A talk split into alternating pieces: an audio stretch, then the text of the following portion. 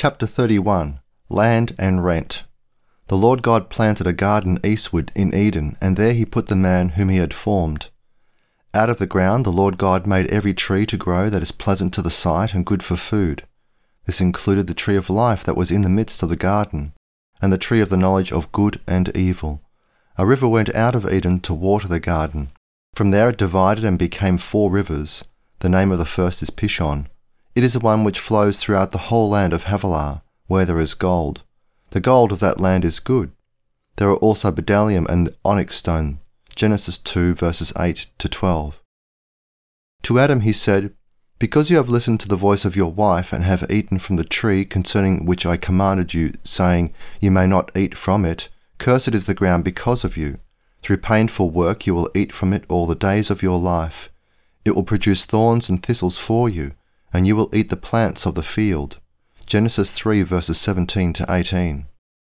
Analysis. In Genesis 2, we learn that God gave Adam life and resources. Adam had free access to the Garden of Eden. There were rivers flowing out of the garden that would have taken him and his descendants out of the garden and across the region. We are specifically told that the river Pishon would take them to the land of Havilah, which was noted for its gold, bdellium, and onyx stone. These were raw materials that would eventually have great value, and by the time that Moses wrote the Pentateuch, the value of these raw materials was well understood. Genesis 3:5 provides the account of the fall of man. It also provides the account of God's judgment on the world. The world was originally designed to enable mankind to be highly productive. But after the fall, God's negative sanction against the world involved new plants that would make man's productivity more difficult. God imposed restrictions on man's productivity. These restrictions were also restrictions on men's ability to achieve long term per capita wealth. The curse of the ground involved restrictions on mankind's ability to extract wealth from the land. But there had always been restrictions on extracting wealth from the land.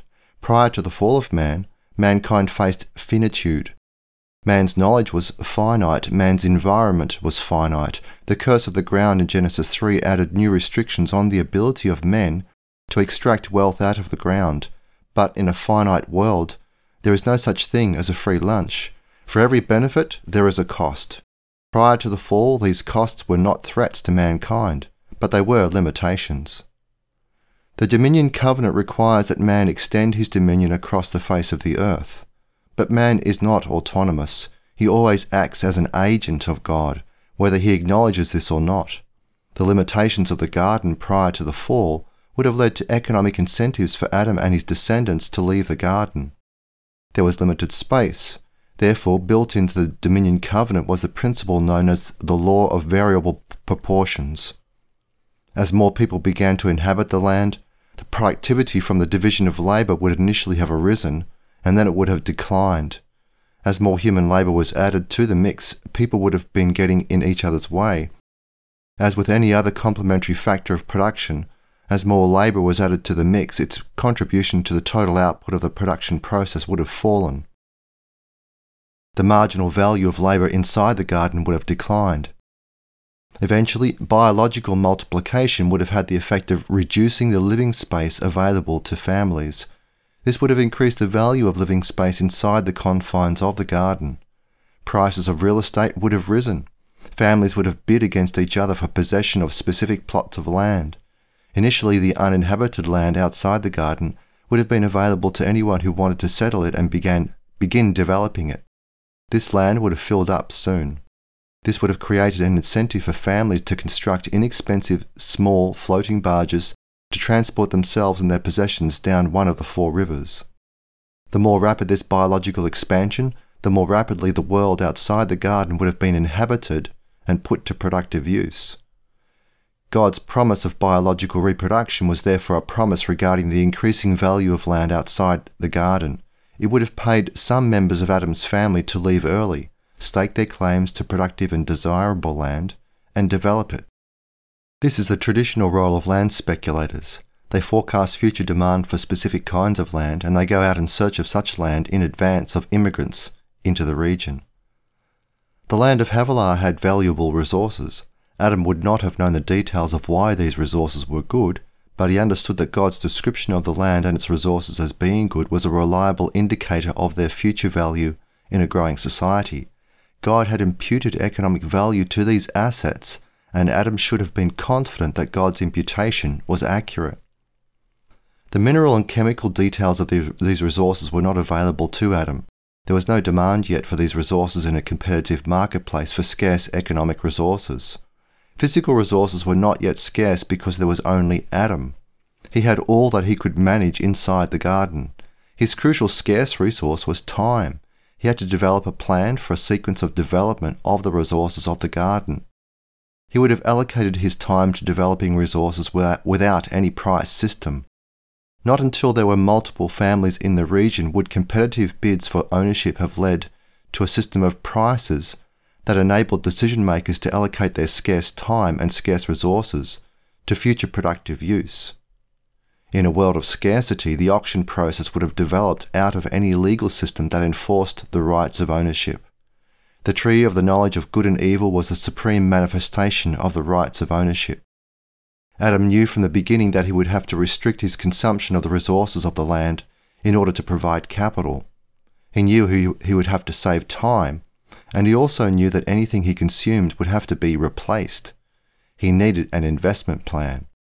This was not an immediate problem, he was not alone, but he understood that God had given a command to mankind, which would eventually be both male and female. There would be population growth, there would be consumption. Eventually, mankind would begin to run low on resources in a finite world if men were not creative in replacing lost resources through innovation and discovery. The first resource they would run low on was living space, but that was just a beginning. Therefore, the concept of land from a biblical standpoint always involves the concept of depletion. After the fall, the issue of resource depletion became even more of a critical issue. The earth now resists mankind's attempts to extract wealth out of it. Scarcity is now cursed. What had been a relatively minor problem before the fall became a major problem. Part A World Trade Incentive God said that the land of Havilah was good. He did not say anything comparable about the rest of the earth. This indicated from the beginning that there were variations in the value of land. Some pieces of land would be more valuable than others. Some resources found in the specific plots of land would be more valuable than resources in others. In describing the promised land, God, Moses spoke of it in these terms a land flowing with milk and honey. This meant that other lands were not flowing with milk and honey. God would give Israel the best land available. Because different lands had different assets, it was inevitable that a division of labour would develop. Specialisation of production would develop. People living in one region would gain a competitive advantage by specialising in the extraction of local raw materials and assets constructed with these raw materials. People would profit from trade with people who lived in other regions. By specializing in production, they would increase their output per unit of resource input. That is because geologically unique resources locally would be able to be extracted at a lower cost than what comparable resources could be extracted for in other regions. The world would have more resources at its disposal because of this regional division of labour. Transportation by water remained the least expensive form of transportation until the development of railroads in the second quarter of the 19th century. The four rivers flowing out of the Garden of Eden would have carried people downstream until they found land that was suitable for their particular talents. The combination of specialized skills of production and an unequal distribution of resources across geographical areas would have led to an even greater specialization of production and division of labor. People were different, resources were different, costs of transportation were different. Even before the fall, these differences would have led to an extensive development of lands outside the garden. Humanity would have spread across the face of the earth in pursuit of greater output per unit of resource input. People search for bargains, and there are bargains as desirable as low cost land containing scarce resources that will have high future value. Initially, there would not have been monetary bidding for land outside of the garden. There were not yet enough people to bid against each other. The quantity of locally available land would have been high in relationship to the number of people. Under these circumstances, land has low value, and human labour has high value. People assess their skills and opportunities and they invest time in developing these skills.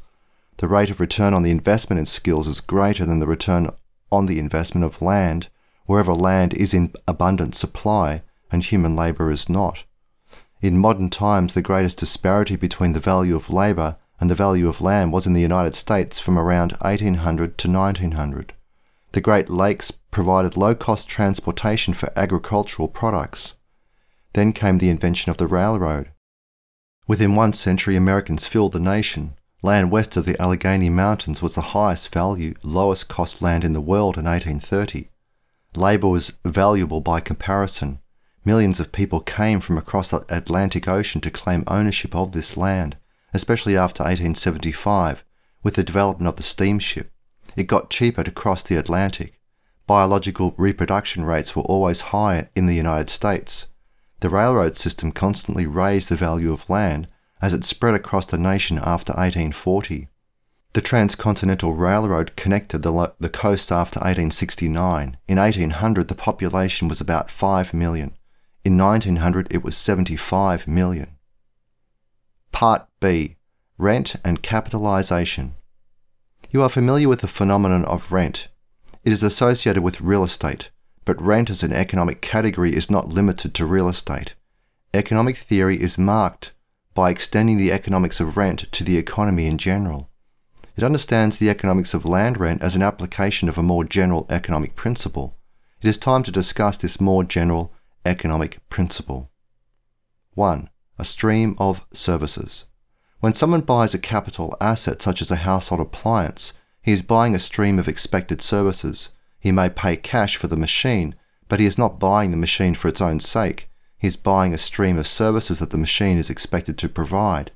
There may even be a written guarantee that the machine will supply such services over a specific period of time. This is no different conceptually from buying a piece of land that is expected to supply services over time. People pay in advance for an expected stream of services. When people buy a plot of land, they calculate in advance what they think the hoped for services or benefits of the piece of land will provide over the period of ownership. This may be 10 years, it may be a century. Buyers subjectively impute value to this stream of income. They cannot be sure that the stream of benefits will be continual. They may have to intervene in order to repair the land in some way. There are always unforeseen events that disrupt our expectations. Nevertheless, people estimate what they think the benefits will be from owning a piece of land. It may be the equivalent of an ounce of gold a year. It may be the equivalent of 10 ounces of gold a year. They do not wish to pay more for the land than the expected value of the stream of income that the land will provide. 2. The rate of interest. We cannot escape the rate of interest. We discount by the rate of interest the value of any expected future stream of income provided by any asset, including land. This is because the present value of a distant stream of income is worth less than the present value of a more immediate stream of income. This is not just a matter of risk. It is not just a matter of the possibility of the interruption of an expected stream of income. This is more fundamental. We discount the future expected value of every stream of income. If someone is considering the purchase of a piece of land that he expects will deliver an ounce of gold a year in benefits, and he thinks these benefits will continue for 50 years, he will not pay 50 ounces of gold to buy the land today. Why should he? He already has all the benefits that 50 ounces of gold will buy today. He is responsible for the use of that money today. Personal responsibility is greater in the present than in the future. The responsibility associated with the allocation of scarce resources is immediate, not in the future. We are held accountable by God for the allocation of His resources while we own them. The opportunities are immediate, not merely in the future. So we place greater value on present opportunities than future opportunities. God expects an immediate rate of return on his capital.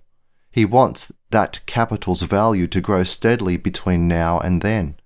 Therefore, the value of his resources had better turn out to be greater in the future than they are in the present.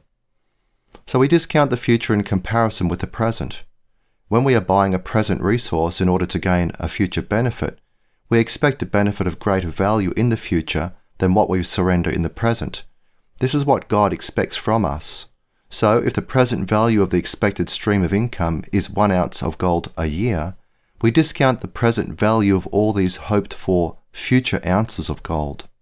Those future ounces are not worth as much today as the same number of ounces are worth today. 3. Capitalization. When I say capitalization, I mean this. You can buy a stream of income which is a fixed rent over a period of time. It does not matter what the source of this stream of income is if the risk of default is the same. The mathematics are the same in both cases. You must factor in the interest rate to make an accurate calculation. If a piece of land is expected to generate a monthly stream of income of 1,000 currency units for over 30 years, and a 30 year bond is expected to generate the same amount of monthly income for 30 years, the present price of the bond will be the same as the present price of the piece of land. You can get the same income from a bond as you can get from a piece of land. If you can get the same income from a bond as you can get from a piece of land, you should not pay more for the piece of land than you pay for the bond. If you did, you would be throwing away money. God does not want us to throw away money. It is His money. To see what you should pay, use a financial calculator. Here is what to enter. N equals 360, number of months. I equals 5, annual interest rate equals 5%, PMT equals 1000, monthly payment. Solve for PV, present value, that is what you should pay today. Answer, minus 186,281.62. The number is negative because you must pay it. It is an outflow. In order to purchase a stream of income totaling 360,000 currency units over a 30 year period at 5%, you should not pay more than 186,281.62. These numbers are the same whether you are buying a bond or a piece of land. I use this example to show that the rate of interest applies in exactly the same way to any stream of income. The mathematics of this process are not understood by most people. With free online financial calculators, investors today can learn about the effects of interest on transactions. This has opened up the world of finance to anyone who wants quick answers to what uh, used to be highly complex transactions that were understood only by specialists in finance. The cost of this previously arcane knowledge has fallen. The barrier to entry has been lowered substantially by financial calculators. The many uses of these calculators are taught online for free. The formulas that make possible these calculators do, do not have to be known by the people using the calculators. Finding answers is simply a matter of entering numbers. This means that a crucial process in estimating the impact of time, interest, in financial affairs has been revealed to people with normal intelligence. They can cross this barrier with information that is free online. This is a far lower barrier to entry than existed in the days when discount numbers were available only in pages of tables in obscure manuals used by bankers and sophisticated investors. Before these tables, there were formulas that only a handful of specialists knew. Step by step, a working knowledge of the time value of money is being made available to people of average intelligence who want to make wise economic decisions. This is a tremendous benefit that the free market has made available to the market. Conclusion God provided mankind with capital. The primary form of capital is redemption, special grace. Next comes life. Next comes knowledge. If we regard responsibility as a burden and a liability, then we do not see it as capital. But if we regard it as, a, as the Bible regards it as an opportunity to serve a holy God, then responsibility is capital. It, it is opportunity. There is no opportunity without responsibility. The goal of the Dominion Covenant is to increase mankind's exercise of personal responsibility in history and eternity. Responsibility is a permanent condition of mankind. The opportunity to learn more is an opportunity to exercise greater responsibility. This increase is an aspect of spiritual maturity. Old age, which is uni- universally regarded as a liability, is primarily marked by a decrease in people's ability to exercise responsibility. Their income declines because their ability to make responsible decisions declines. We think of the liabilities of old age mostly in terms of reduced physical capacity. But the risk of Alzheimer's disease, which increases as we get older, reminds us that the far greater liability associated with old age is the decline of knowledge and therefore the decline of responsibility. We should interpret God's final grant of land to Adam and Eve in the context of the Dominion Covenant. This land grant should not be understood apart from the issues of ownership and personal responsibility. Land is a tool of production. Knowledge is a greater tool of production. Land is physical. Knowledge is not. To make land productive, people need highly specialized knowledge. But this is also true of every grant of resources by God to man. Knowledge is far more universal in wealth creation than land is. In the history of mankind, land has generally been seen as the primary economic resource. This was because most people earned their living from the land. Their specialized knowledge was focused on the land. This has become far less true since about 1900, as economic growth has become more clearly based on knowledge in the form of technology and innovation. But the centrality of technical knowledge and entrepreneurship was always the case.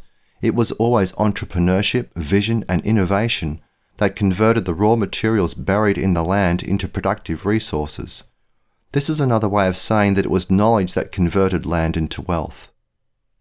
Wealth comes in the form of streams of income. This is another way of saying that wealth comes in the form of rent.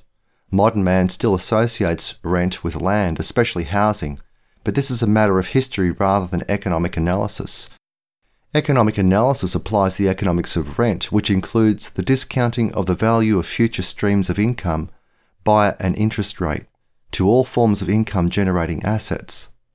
The vast majority of mankind in history learned the principles of rent and capitalization by means of economic decisions associated with agriculture.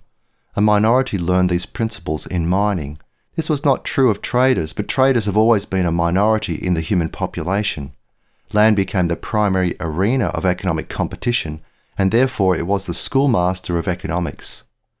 This began to change in the middle of the 1800s, and this change has accelerated ever since. Very few people generate streams of income through agriculture today. The enormous efficiency of technology in agricultural production has reduced the percentage of people who obtain their income from agriculture to low single digits in industrial nations. As wealth spreads into poverty stricken rural areas in the Third World, this same transformation will take place. Land will no longer be the schoolmaster of economic principles in Third World nations. It has not been the schoolmaster in the West since 1900.